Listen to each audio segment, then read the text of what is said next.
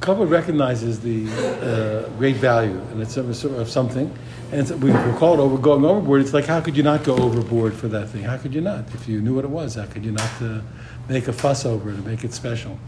We have an example of a place here where a person doesn't appreciate something, so the punishment they're denied the value. So Ravitzer Blaser explains that, if I think it's him, that why, when David HaMelech was old, why wouldn't the clothes keep him warm? That's the nature of clothing, to keep a person warm. And the answer, because at his level, there's a place we didn't have the proper appreciation for the clothing. He cut Shaul's garment, and because he didn't show the proper appreciation for the clothing, so the clothing held back from him its special, its unique quality. I myself try to explain certain times here that it could be that from a certain point of view, that if all of the world to come is essentially taking away the embarrassment, the person will be able to be next and have take pleasure in Hashem without the embarrassment that should naturally accompany it. So it makes sense that when people embarrass people here in this world, so they lose their world to come, because that was the world to come. That we don't care about it, so you lose it. You understand? Like we say yesterday, so we don't person. If Torah is life, you don't care about Torah. So a person like Chas v'Shalom loses it. You understand? That's the point. I don't think I reiterate the magnitude of that tragedy. 48,000 is an extremely large number. If you imagine an accident, or that's a number that's unthinkable. I mean, thinkable. You look at the. I'm not minimizing any amount. The amount of people that died, let's say in the 9/11, it was a couple thousand, and I'm not minimizing it. It was considered a disaster of tremendous magnitude. Imagine a disaster of 48,000 deaths. Any country in the world would be in shock.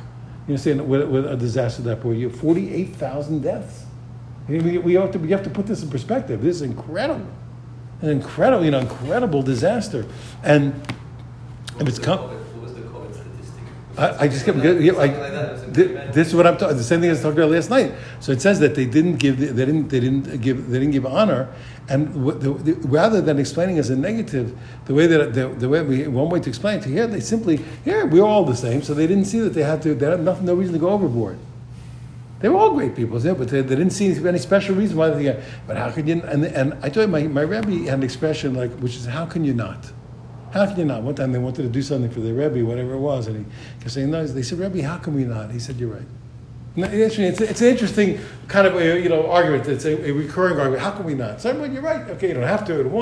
But how can we not? How could we behave in such a way? It's not possible. You can't. It can't be that. In the presence of Talmidei Chachamim, etc., you're not going to show. Not going to go overboard. How can you not? It reveals such a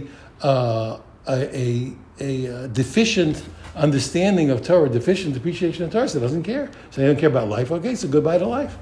And we see those, because if you think about it, this is an incredibly here. Where did we see a punishment that we have 48,000 like this? So you think, so that's what I'm trying to say, you think that not giving covenant, okay, so you didn't go overboard, you didn't do anything big, you didn't hurt the guy. No, this is a tremendous deficiency. That's what I'm trying to say. This is of incredible magnitude, and the punishment is incredible. 48,000, and not just 48,000 anybody's, the lifeblood of the Jewish people, 48,000 Talmidei Chachamim. You're talking about the lifeblood of the Jewish people. You have to understand the magnitude of the wrongdoing, or the magnitude of the deficiency. Even if you're not going to call it a positive act, a positively negative act, you understand? Here, this deficiency is so great. It's so great. He told me, women teach you. Women can always teach you these lessons. Women have this stuff written on their bones. They know this stuff cold. All women know this. At a certain point, the husband shows that he absolutely doesn't appear. The women get it. You have marriages with the women fall. They finally break. And what's happened? Because they said this guy's nowhere. They said there's nobody home. This guy has absolutely no appreciation for who or what I am. That's what happens. Unfortunately, you see it. That's what happened. Here's a certain point. What did I do? That's right. Nothing. I didn't do nothing. That's right. That's exactly you did nothing. That's exactly the point. Thank you very much. Hey, I didn't do anything. That's right. Goodbye. You didn't do anything. You know, and in a certain place, the lack of, you know, it's such a deficiency. It shows, a critical, fundamental, fatal flaw. That's really what we're talking about over here. And so that's what the Gemara is telling us. This was a fatal flaw. 48,000 people. I'm trying to, look at the magnitude of this disaster, of this tragedy. In other words, I don't care who you are, what level you are, if you are not going to go overboard and make a fuss over your colleagues at B'nai Torah, see, you don't know what Torah is. You don't appreciate life. You don't give a darn.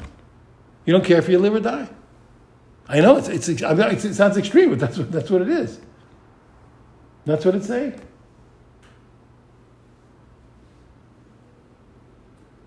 I think I told you one time. It was such a funny thing because this guy had a tremendous effect on me when I was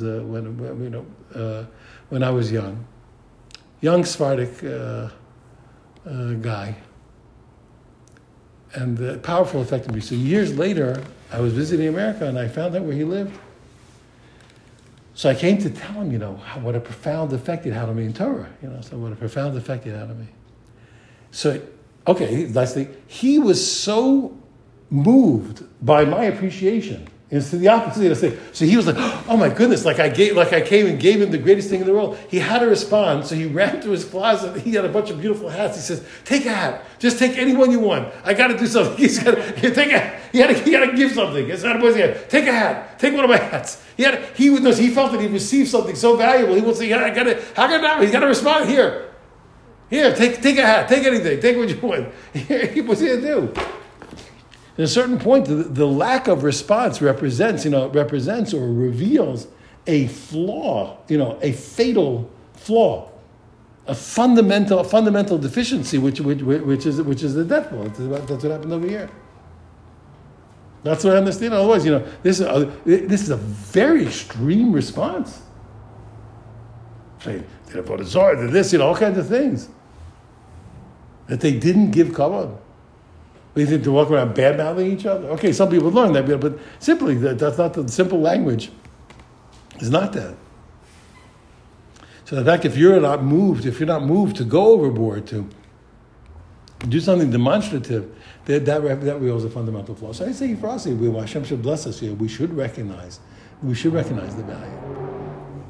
You should feel that way, especially towards B'nai Torah. But here, when we scream and fight because we're screaming and fight. That's how we're trained. You understand? But with respect and the care for B'nai Torah has to be above and beyond. That there's no question. It has to be above and beyond. They have to feel that way. Period. Otherwise, who are we? How can I call myself a person of Torah if I don't want to go overboard for a person of Torah? I don't know what Torah is. It sounds like it's an obligation. I'm saying that's why I said it's the case where it's how can you not if you knew who I was or what was going, you couldn't not do it. How could you not? Forget about it. You're obligated. How could you not? How could you not? How could anybody who knew what was going on not? That's really the question. And that's a fundamental revelation of fundamental flaw. That's what it really comes at their level. We're not putting ourselves on their level, but at their level, that's the case. I say we have to. We always want to readjust ourselves and remember where we come from, what our values are, what we care about, and that's the way it has to be. Chicago?